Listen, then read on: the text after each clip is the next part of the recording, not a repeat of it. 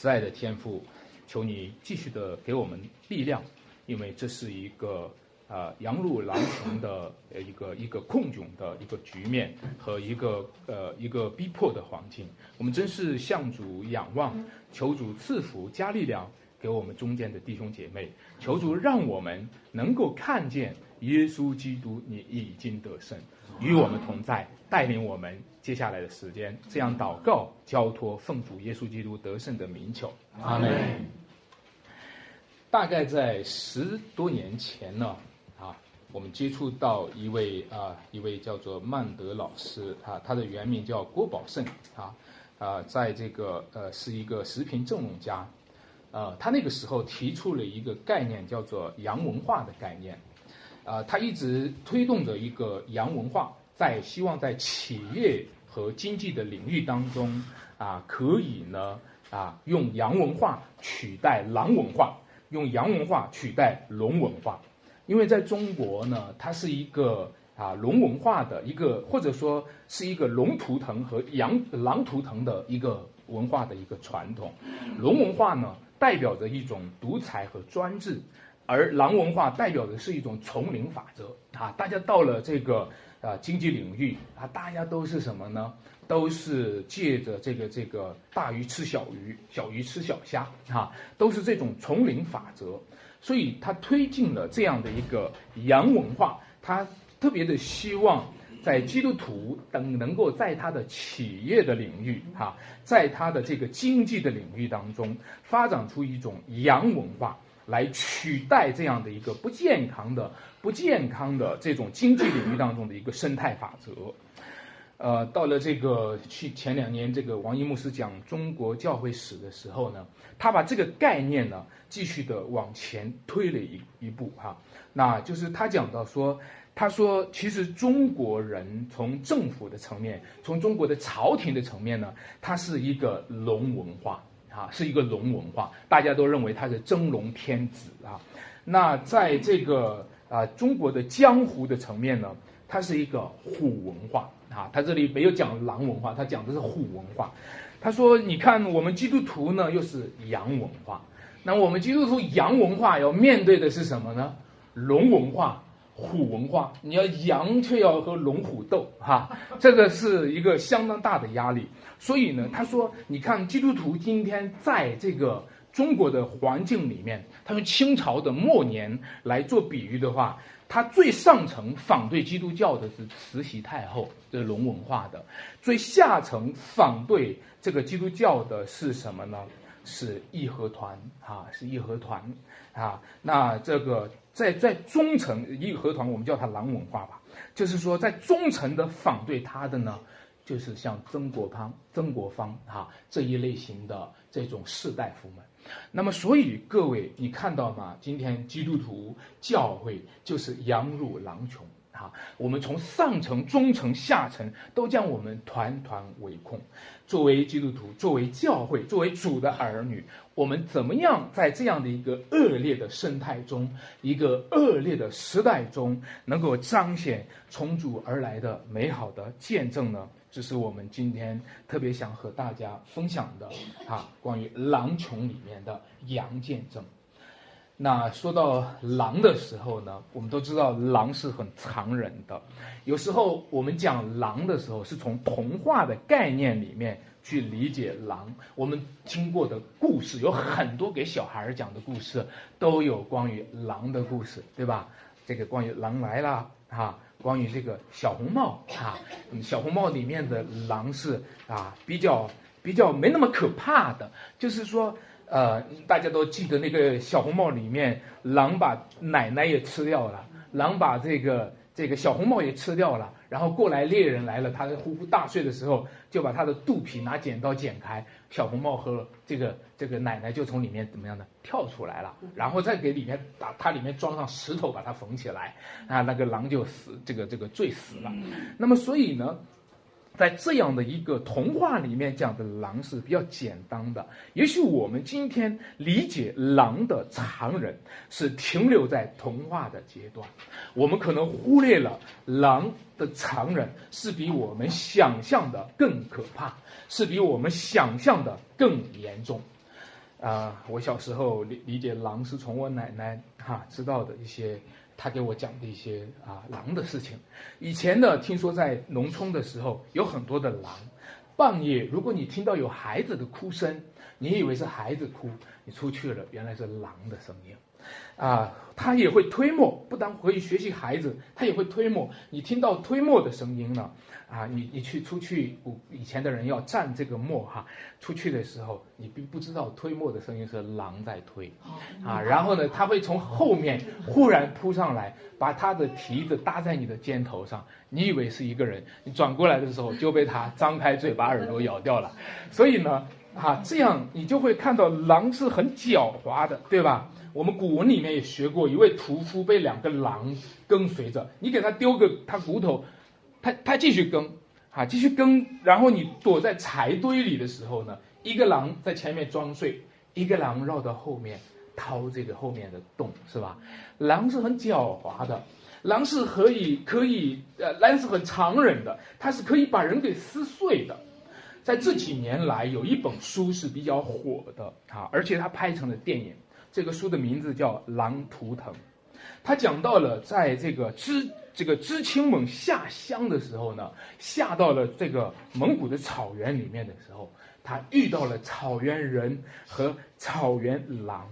当他接触到这个草原狼的时候，那这本书呢，直到现在都是被人很尊重的一本书哈。说他研究草原狼的一个旷世奇书，在这本书的结束的部分呢，那这个书是为狼说了一些话的，因为他说到最后。人们去开采大自然的时候，开采蒙古的草原，去想要耕种的时候，做把草原文化成为一个农耕文化的时候，他也讲到了人们去肆意的大肆的去猎杀狼、捕杀狼，而造成了经济生态的恶化 啊，甚至造成了这个这个蒙古的这些土地哈，由于开发而带来沙尘暴，影响北京。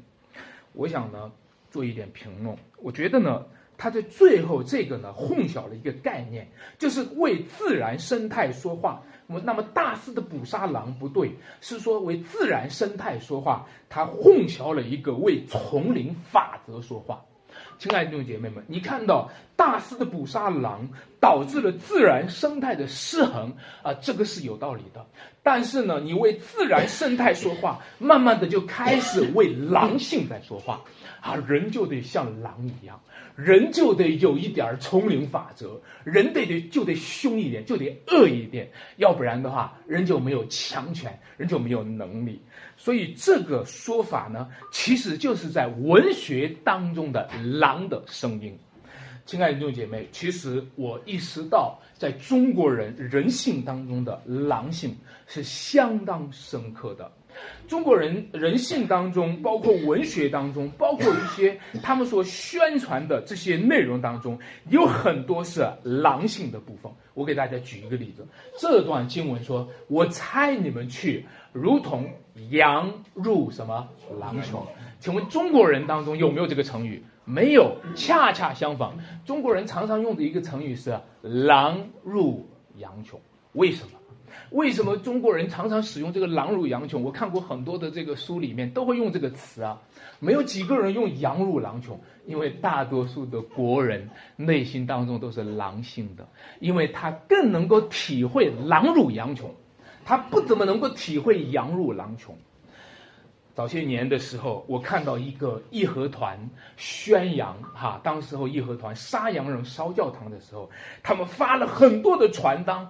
他们发了很多的传单，其中有一幅画让我特别恐惧。那一幅画，那个图上画着一个画是什么呢？让我吓了一跳。那个画的题目叫做“射猪杀羊”。你知道那个他用谐音的方式，他的画上画着一个什么呢？就是一个十字架上，十字架上绑着一个猪。你们知道他的意思是什么吗？他用“猪”和“主”的谐音，十字架上绑着一个猪，而旁边呢是一群羊，而那个羊呢是一个羊皮露出脸来，那个脸是个外国人。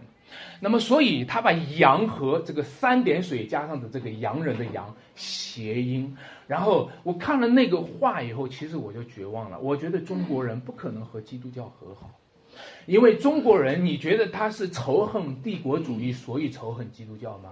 今天人们讲说基督教中国化，你以为基督教中国化了，他们和基督教会和好吗？你以为他针对的是帝国主义吗？因为他是西方文化，他们在文化侵略，然后把它变成中国化的基督教，他们真的会和基督教的信仰和好吗？不会的，因为他想射猪，他想射的是他把猪和主。谐音，他恨的是主。耶稣基督讲了，他说：“世人恨你们以前，已经怎么恨我了？”亲爱的弟兄姐妹们，所以让我们今天看见这个中国人当中，他们带来的这样的一个宣传。但是，让我给你讲一件事情：正在我很软弱的时候，正在我为这样的一幅画，我觉得中国文化当中根深蒂固的对基督教的敌视，我很绝望的时候。我忽然明白一句话，我忽然明白，其实画这幅画的人，画这幅画的宣传画的声音是一个狼的声音。各位，你觉得今天我们面对的是什么？宣传基督教的，见到耶稣教，我想起来每一次我们出去出聚会的时候，很多我们的邻居们，哦，又去信主啦，又去主啊。主啊，就故意的去把这个谐音在那里混进去。你你以为你以为他们会和你和好吗？让让我告诉大家，向我们宣扬射猪杀羊的是一种狼的声音。我们今天往往低估了人性当中的狼性，我们天真的设想着我们可以和他们交很好的朋友。我们低估了人性当中的狼性，所以我们就跌倒了。耶稣说：“我猜你们去，如同羊入狼群。”就是让我们不要低估这个时代、这个社会对基督、对福音、对教会、对每一个基督徒个体的狼性的残忍的逼迫。各位，你读到今天这些经文当中，你看到说有很多人父母要起来，要与什么？儿女为敌，有很多儿女要把父母送到什么死地？你知道为什么？因为狼性的残忍充满在父母和儿女中间，就连父母和儿女中间一样是被狼性的文化所掌控。亲爱的弟兄姐妹们。很多的人不相信人性当中的狼性，很多人都天真的、乐观的认为人之初性本善，性相近。习相远，所以他们就想，哦，其实不是本性的不同，而是习惯的不同。所以他们有一个天真的想法：我能不能掏一匹狼，养一匹狼，把一匹狼当做一一只狗试着养一养，看看这个狼随着我培养它，用习惯上培养它，教育它，能不能把一个狼教育成一只狗？大家说，你知道吗？主耶稣说那是危险的。因为你不知道狼性是真实的，亲爱的弟兄姐妹，现实当中人比狼是更可怕的。现实当中逼迫教会的过程当中，在权力的默许之下去吧，人性的狼性会充分的发发挥出来。所以，亲爱的弟兄姐妹，所以整个的家庭就会被撕裂。当人与人、朋友的关系会被撕裂，亲情的关系都会被撕裂的时候，甚至你会发现一个残忍的现实是发生在基督徒中间的。有的人说：“哦，你们做基督徒太残忍了。”尤尤其是今天这段经文说：“你们爱父母胜过爱儿呃爱我的爱主的，不配做什么。”主的门徒爱儿女胜过爱主的，不配做主的门徒。你们基督教的教导太残忍了，怎么可以这么教导呢？怎么可以教导让人们去爱主超过爱父母、爱儿女呢？你有没有看到一个狼性的残忍、逼迫的残忍症存在在一切的家庭的关系当中？当你说基督教的教导残忍的时候，你并不了解这个背景是逼迫很残忍。你并不了解，在我们周围的围控当中，一切的逼迫都会最终落实到基本的亲情的关系上。亲爱的弟兄姐妹们，那既然如此的话，你不觉得对基督教批评他们残忍？你不觉得他们正在经历着一个残忍的逼迫？你却说他们残忍，是不是你太残忍？所以我和大家讲，今天作为教会，作为基督徒，需要预备的就是逼迫当中的见证。基督徒遭遇逼迫。我们该怎么样的面对呢？是不是逃避逼迫？是不是不要遇逼迫？当然，从肉体上来说，从本性上来说，我们希望没有逼迫，我们希望风平浪静。但是主给我们讲的现实，好像是比我们的理想、比我们的向往更真实的。为此的话，面对逼迫不是逃避，面对逼迫是需要考虑如何有一个公共性的见证。我们面对的是一个公共性的逼迫，如何在公共性的逼迫当中有一个公共性的见证？也许逼迫是一个灾难，也许逼迫是一个机会，也许对于那些没有预备的基督徒，百分之百。逼迫是个灾难，也许对于那一些预备的基督徒，很有可能是一个机会。亲爱的弟兄姐妹们，这一段经文里面，主耶稣说：“我猜你们如同羊入狼群，所所以你们要怎么样的呢？要灵巧像蛇，驯良像鸽子。”在这段经文里面，狼和羊作为了一个对比。那同时呢，在狼和羊做对比的时候，耶稣基督又开始比喻了两个动物，一个是灵巧像蛇，一个是驯良像鸽子。在狼和羊的对比当中呢，我们会发现一个非常不对称的对比，对吧？狼吃掉羊舌，那是百分之百的，那是绝对型的。狼和羊的这个关系，那是没有丝毫的胜算的。但是我们人呢，总是容易把玉体绝对化。我们在解经的时候，常常的会把玉体绝对化。不管是讲到蛇，我们很自然的就会把蛇和伊甸园的那条蛇等同化。我们讲到羊，我们也容易把羊成为一个绝对性的老实巴交的一个形象。当然。圣经讲的羊在剪毛人的手下是无声的，圣经也讲了，我们为你的缘故终日被杀，人看我们如同什么将宰的羊。的确，每一个基督徒他就是主的羊，主就是我们的牧者。但是在这里有一个综合性的比喻，就是告诉我们不要把玉体绝对化，就好像圣经讲到说。狮这个撒旦如同狮子吼叫，对不对？那个狮子也不是绝对化的，因为在圣经其他的地方也比到了犹大支派的狮子是讲主耶稣的，也讲到耶和华如同狮子吼叫，就是说我们不要把玉体绝对化，在解经的时候，玉体始终是一个比喻借用的东西。那让我们综合这几个动物，羊。还有一个是什么？灵巧像蛇，还有一个什么？驯良像什么？鸽子。因为你把玉体绝对化，也有很多人时常喜欢用一个，就是我们要灵巧像蛇，始终就讲这一句话。后面那半半句什么？驯良像鸽子，他就不怎么讲了，是不是？他不怎么讲了。驯良是什么？就是一个人从一的、清洁的，是当从的，是善良的。一个鸽子绝对是善良的，而一个基督徒，如果你常常的去讲灵巧像蛇的话，你就忽略了还有后面半半部分，对不对？驯良像鸽子。其实这个这些比喻去综合起来的时候，你有没有发现这几个动物它就有一些特点是综合性的？是什么综合性的？它是善良的。但它是什么？它是灵巧的，它是高度警觉的。有一些动物在圣经当中常常的讲到，比如说鸟儿，鸟儿是什么？是善良的。你基本上不见哪个鸟儿去伤人，对不对？但是鸟儿是高度警觉的，所以你要脱离这个脱离恶人，如同鸟脱离什么捕鸟人的网络，如同鹿。脱离什么猎人的手？各位，鹿也是一个非常善良的动物，对不对？鹿，但是它虽然非常善良，它却在警觉邪恶上丝毫不怠慢。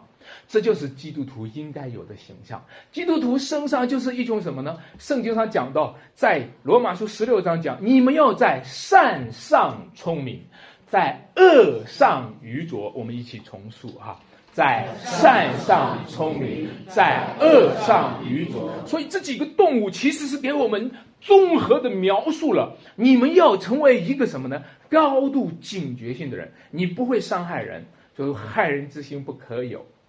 防人之心不可无，你不要去伤害人，但是你要有高度的警觉性，你要高度的意识到这世界上的邪恶，意识到人性中的狼性，意识到人性中的罪性，人的全然堕落和败坏，比我们想象的更糟糕、更可怕。既然如此的话，亲爱的弟兄姐妹们，让我们今天灵巧吧。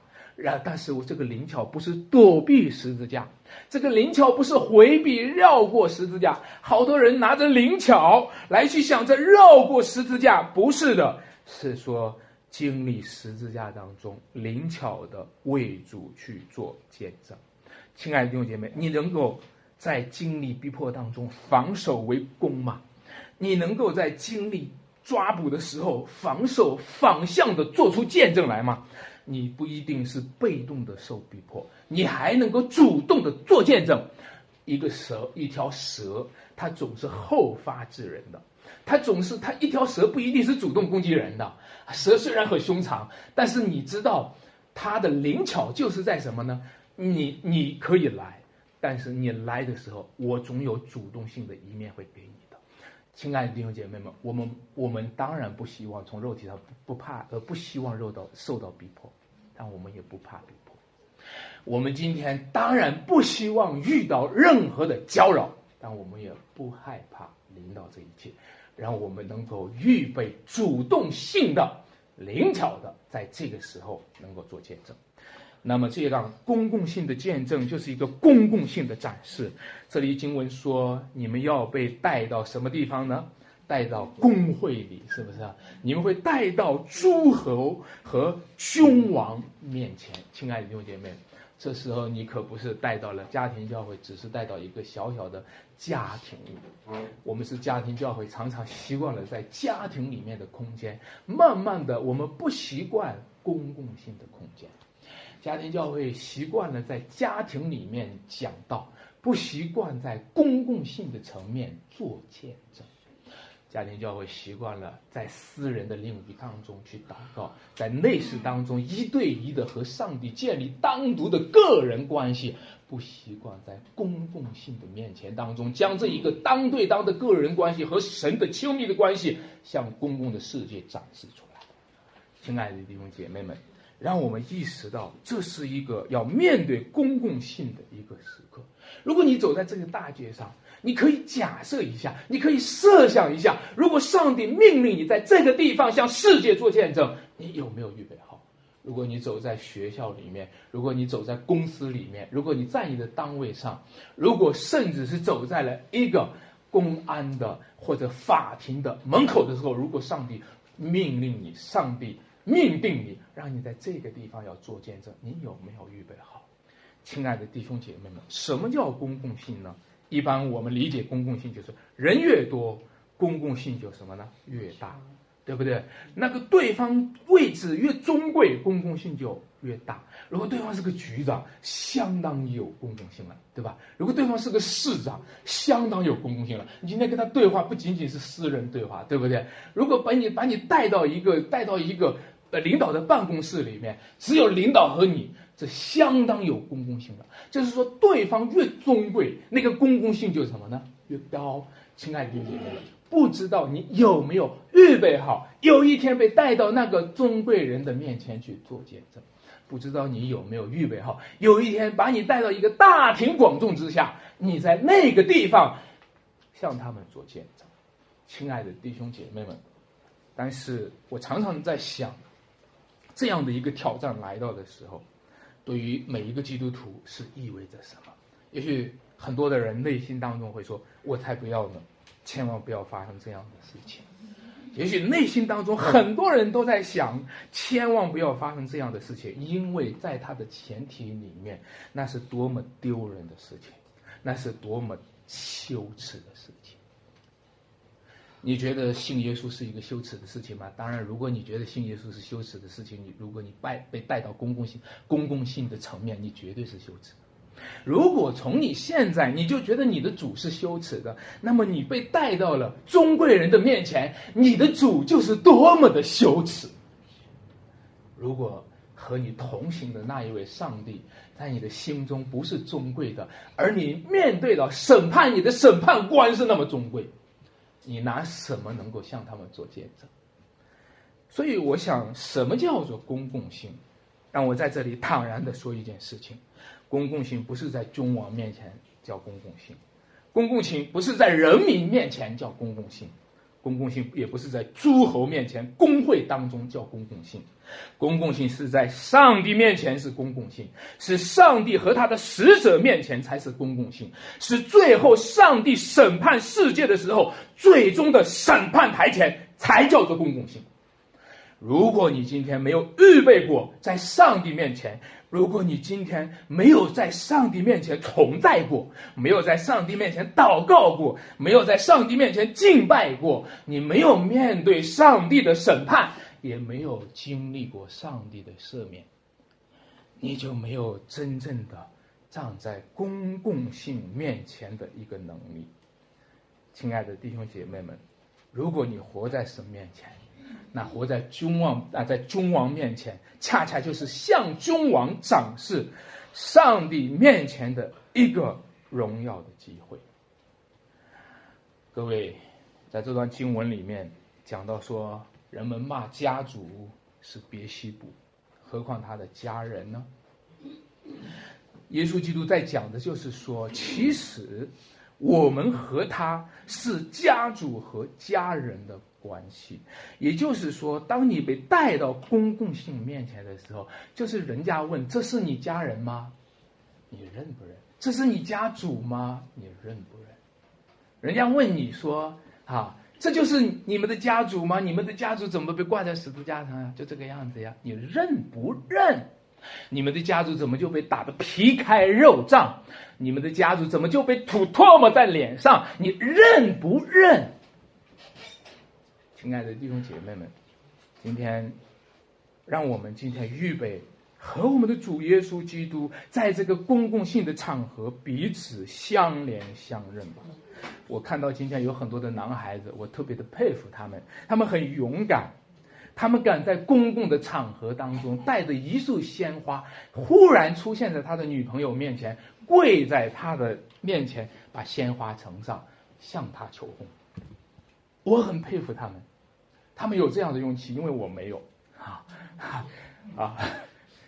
但是，亲爱的弟兄姐妹，我们今天有没有勇气在公共的面前？如果有人愿意在公共的面前将自己屈中降卑的来高举他的女朋友，有没有人在公共的面前屈中降卑来承认我们的主他是我的主，我是他的奴隶？亲爱的弟兄姐妹们。其实逼迫是什么？逼迫就是一个本然的显明。逼迫的环境无非是显明我们本来的样子。逼迫不是说今天好了，我等着哪一天，呃，逼迫来的时候，我就把自己武装起来。到那时候他要问我什么，我就说什么。其实，在我们平时的生活当中，我们丝毫没有装备。其实，亲爱的弟兄姐妹们。我们平时是什么样子？逼迫一定会让你露出原形，你相信吗？你平时是什么样子，逼迫又一定会露出原形。所以，根据我们目前的观景，我也衡量了一下我自己，我也衡量了一下你们，我估计咱们差不多都会在逼迫当中跌倒，因为我们在没有逼迫的时候，我们还在跌倒。因为我们没有逼迫的时候，我们已经被肉体牵挂；我们没有逼迫的时候，我们已经被世界迷惑；我们没有逼迫的时候，我们在乎的还是钱财，我们在乎的还是成功。我们在没有逼迫的时候，我们就没有办法爱父母超过爱主，我们也没有办法爱儿女超过爱主。到逼迫来来到的时候，真的逼你去露出你的原形的时候，一定会露出来。亲爱的弟姐妹，但是我觉得还有一个可以安慰的事情，就是说，按着本然的罪和不幸，你我肯定会跌倒；按着本然的恩典，按着主本然的恩典，他若愿意，他就会扶持我们；他若愿意，在那个时候，他就会在我们耳边附耳悄悄地告诉我们一句话，告诉我们几句话，我们就豁然开朗。我们就心里茅塞顿开，我们就知道在这个场合我们应该讲什么话。亲爱的弟兄姐妹，所以主耶稣说了，隐藏的事没有不显出来的，是不是？他说我在耳中告诉你们的，你们要在房上宣扬出来。所以求主帮助我们。使我们有主的恩典。如果主平素当中主就有恩典够用，我们的日子如何，力量就如何的话，平素当中上帝就一直扶持带领我们过一个一个的坎。我们也相信上帝也会带领我们过这样的一个坎。亲爱的弟兄姐妹们，见证，我们说到见证，你知道见证这个词是什么意思？它是一个法庭上的词汇。见证就是一个出席法庭的证人。既然如此的话，见证就是意味着我们要经过审判，就是意味着我们要经历法庭的场面，就是意味着我们会为主的缘故碰到官司，为主的缘故而碰到案子。亲爱的弟兄姐妹们，我们可能成了一个案子。但是，当我们成了一个案子的时候，也许我们会觉得：“哎呦，我干什么为主遇到了一个官司？我我遇到了这些麻烦的事儿。”千万不要忘了，我们本来就是一个罪人，罪的概念也是法庭的概念。也就是说，没有一个人他要不遇见审判，他或者他是在上帝的面前审判他的罪。或者他是被上帝赦免了他的罪，他却在公共这个这个公共社会当中，这个属世的社会当中，来成为见证人。这个时候，我们不是以罪人出席法庭，我们是以见证人出席法庭虽然我们被看待成罪人一样，虽然我们被看待成囚犯一样，但实质上我们是以见证人的身份。出席这样的一个荣耀的一个场合，这不是一个羞耻的地位，这是一个因主而变得荣耀的地位。我每次看到保罗，看到他在公会、在公堂、在审判台前为主做见证，就倍得激励。亲爱的弟兄姐妹们，你知道吗？我们成为见证人，就是见证耶稣；成为见证人，就是见证耶稣的案子。成为见证人，我就说，我们今天要向这个世界提起两千年前发生的千古的冤案和千古的悬案，就是神的儿子耶稣竟然被钉在了十字架上。我们要向这个世界重新提起这个案子，这个案子直到这个直到现在，在这个世界上还没有被平反，直到现在，在这个世界上还没有被翻案。直到现在，在这个世界上还没有人用基本的良心和公义重审这个案子。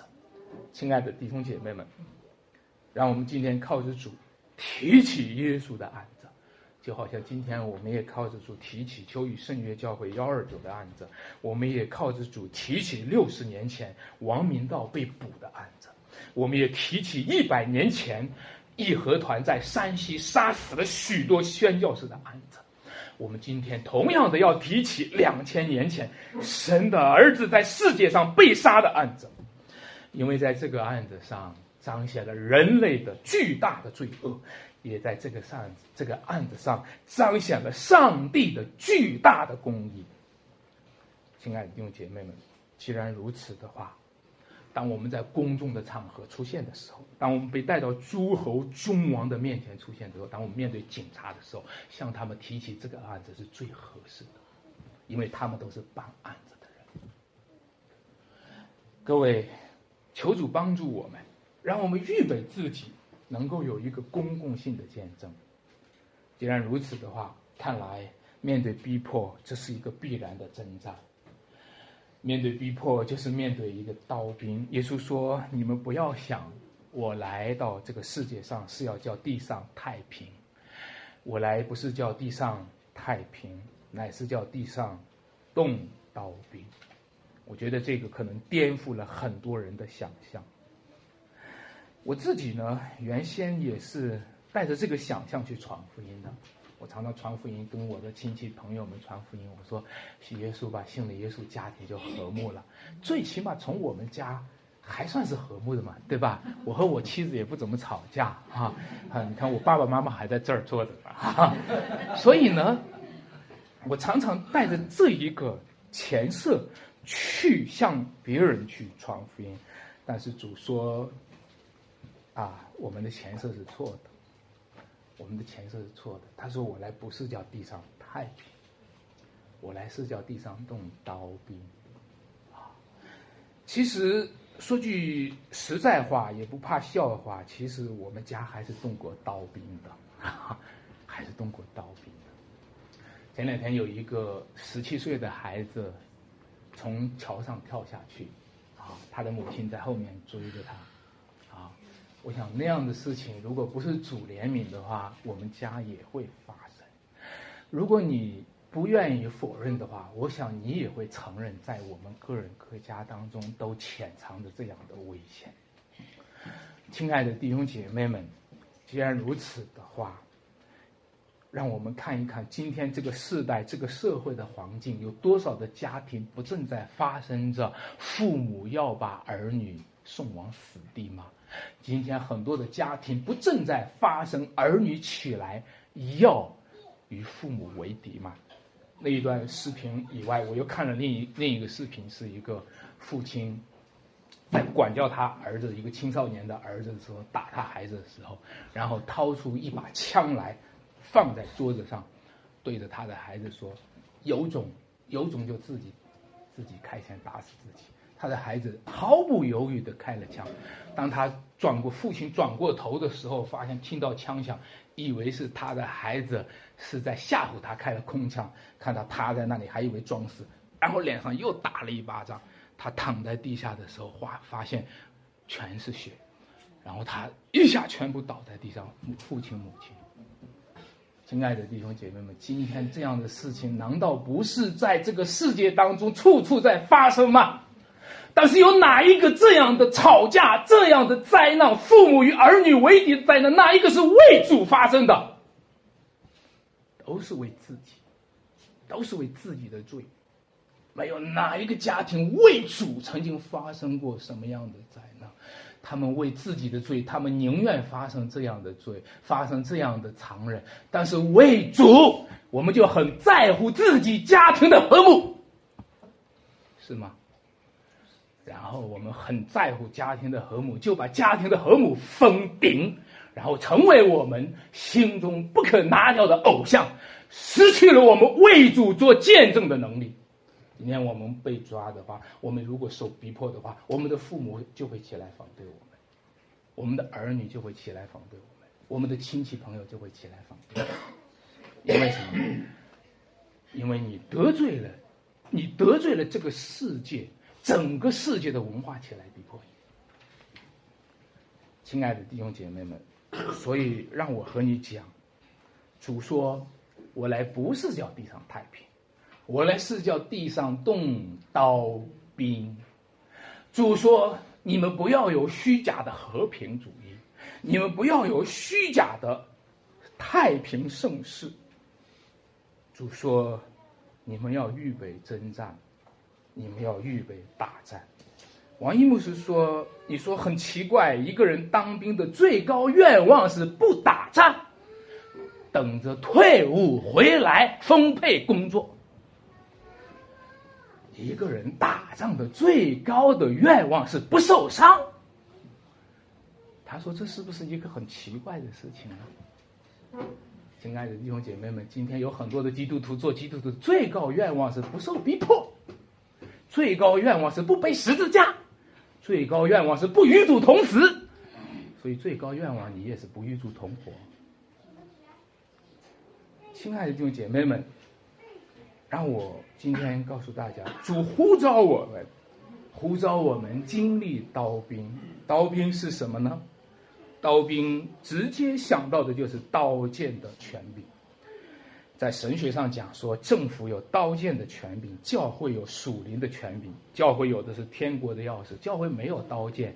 教会你不用担心，在教会当中有什么强制的力量能够给你带来威胁。你今天来到教会，你迟到了以后，教会不会罚你的钱，你放心，没有。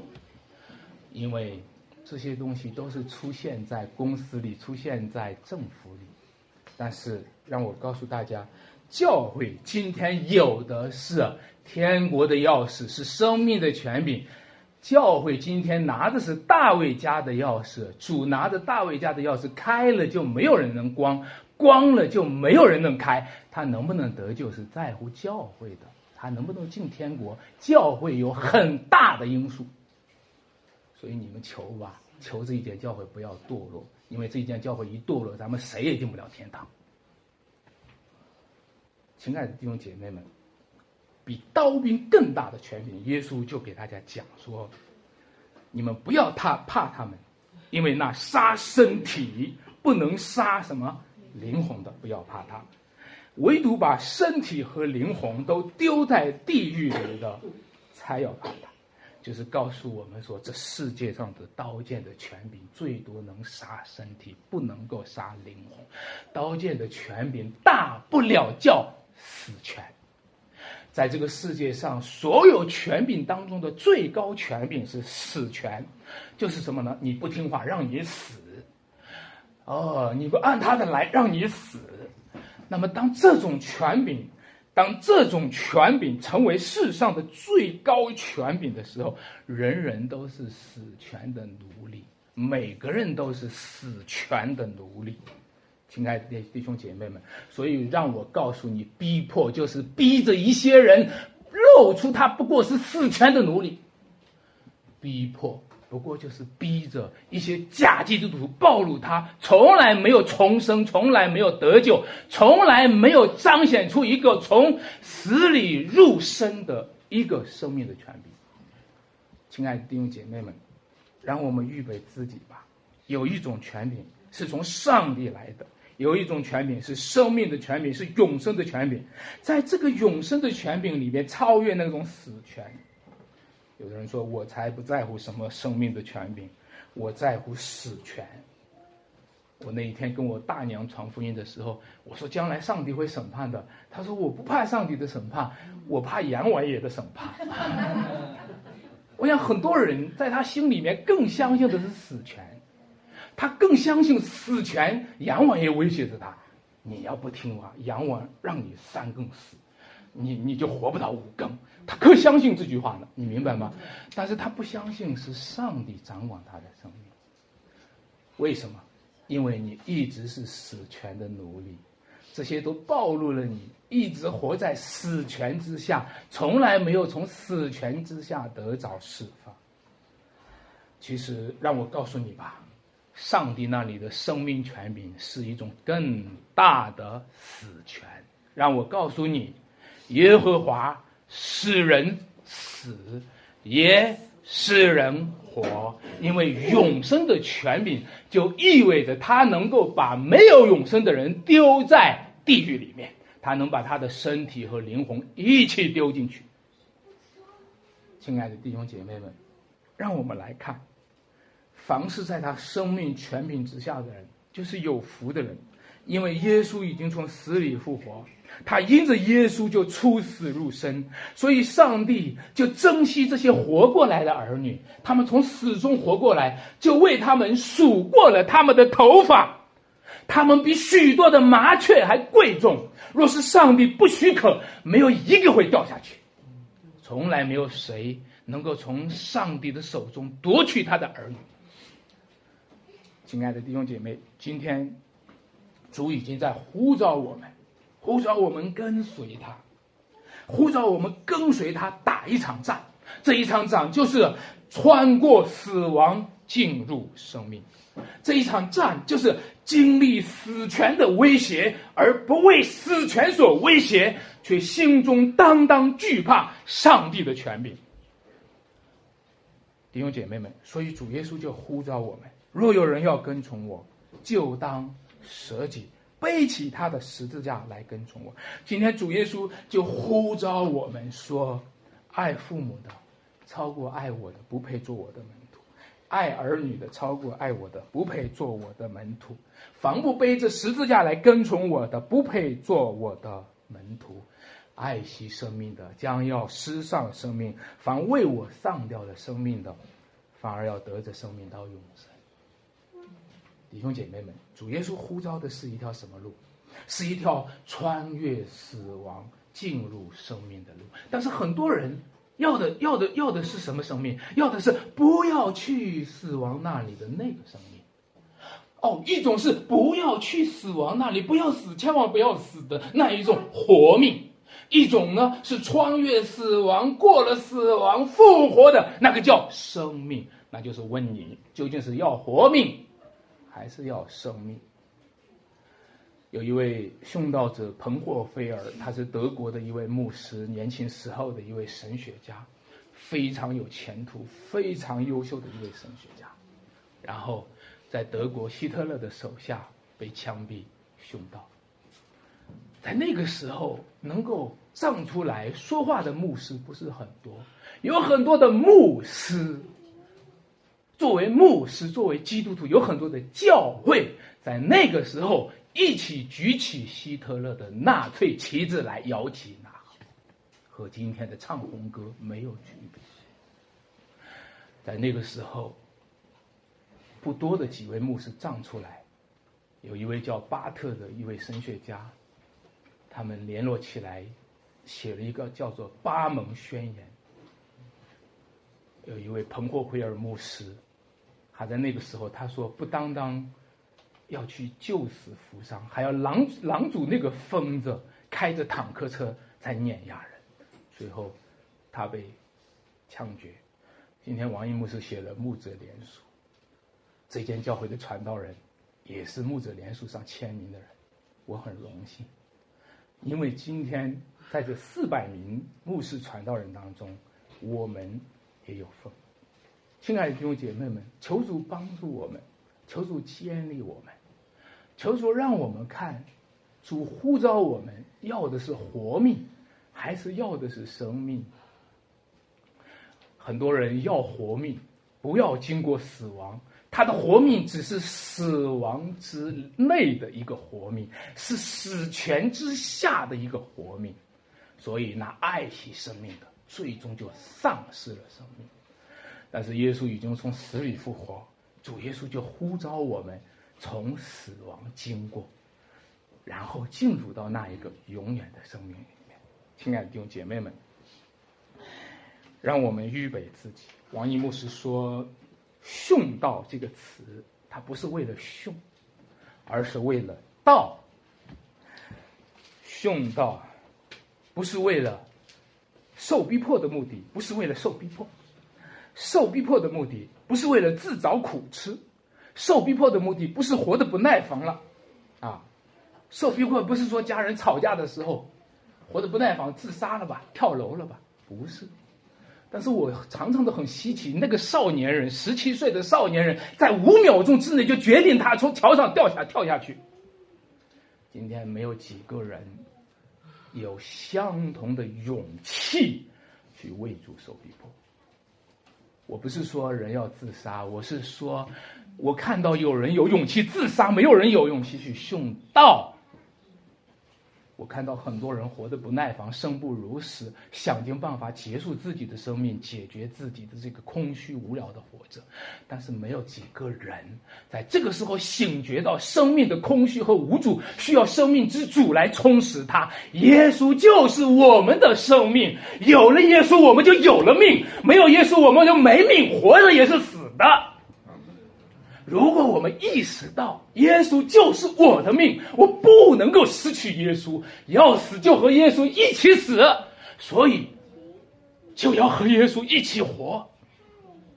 我看到今天缺乏有人有勇气跟随主，一起与主同死同活。亲爱的弟兄姐妹们，我告诉大家，逼迫不是为了受逼迫，不是为了自讨苦吃，不是为了活得不耐烦，逼迫是为了逼迫中的见证。很多的基督徒，她在家里面和丈夫吵架，她就觉得这个就是算逼迫，她觉得自己和家里人过不去，互相之间有摩擦，这个就是十字架。不是你在逼迫当中有什么见证，什么见证，这个才是关键。亲爱的弟兄姐妹们，让我们来看主是不是我们的救主，这是逼迫当中向你问的。主是不是我们的生命？这是逼迫当中向我们问的。有时候会借着那些逼迫的那些官员提出来那个见证的题目，哎，你说说，是毛主席大还是耶稣大？哇，弟兄姐妹，你知道不知道？那个就是逼迫当中给你提出来的关键的见证。你说说，现在把你杀了，你还有没有命？你不是信耶稣吧？你不是能得永生吗？那你相信不相信我能杀了你？我告诉你，这就是逼迫当中关键的命题。你相信吗？那个死的权柄可以杀了你的命，所以用王毅牧师讲的话就是说：你杀了我，你能不能让我复活？有一位能让我复活的，他是我的主。你知道吗？那个命题如果在逼迫当中被提出来，那是最精彩的命题。我在秋雨之福，我我在秋雨圣约教会当中看到了有多少次在逼迫当中，弟兄姐妹们当中，他们在关键时候提出那个见证的命题，请你做预备，在这间教会当中，请你做预备。有一天，在公共的场合，在大庭广众之下，在那些中贵人的面前面前提出那一个见证的。宝贵的命题，亲爱的弟兄姐妹们，有可信的话，对我们这样讲：我们若是与主同死，也必与主同活；我们若能忍耐，也必和他一同作王；我们若不认他，他也不认我。我们纵然失信，他仍是可信的，因为他不能背负自己。我们一起来祷告。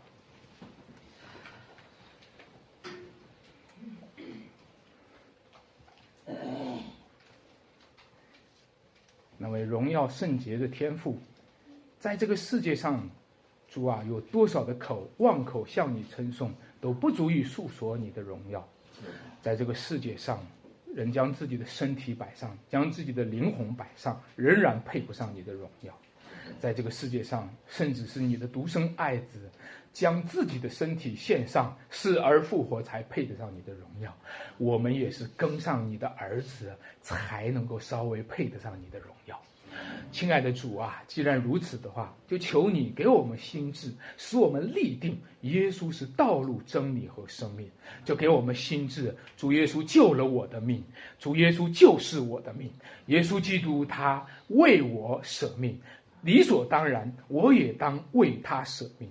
其实我做的这一切不算什么，主啊，这是一个恩典，这是一个机会，这是一个你将我抬举的机会。你要借此奖励我们，你要借此在天国里面将你的产业赏赐我们。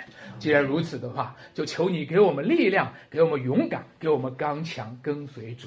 主啊，在一个狼群当中，在一个今天充满了邪恶败坏的时代当中，让你的孩子们成为神无瑕疵的儿女，好像明光照耀。主啊，让我们成为这世上的光，成为这世上的盐。这就是你让我们建立在这世界上的山上之城。求主帮助我们，求主让我们心中常常的能够喜悦你的道，常常的传传扬你的道，见证你的道。分享你的道，让这道充满在我们生命中，让这生命之道充满在我们中间，这生命也就充满在我们中间。感谢赞美主，如此祷告，奉主耶稣基督得胜的名求，阿门。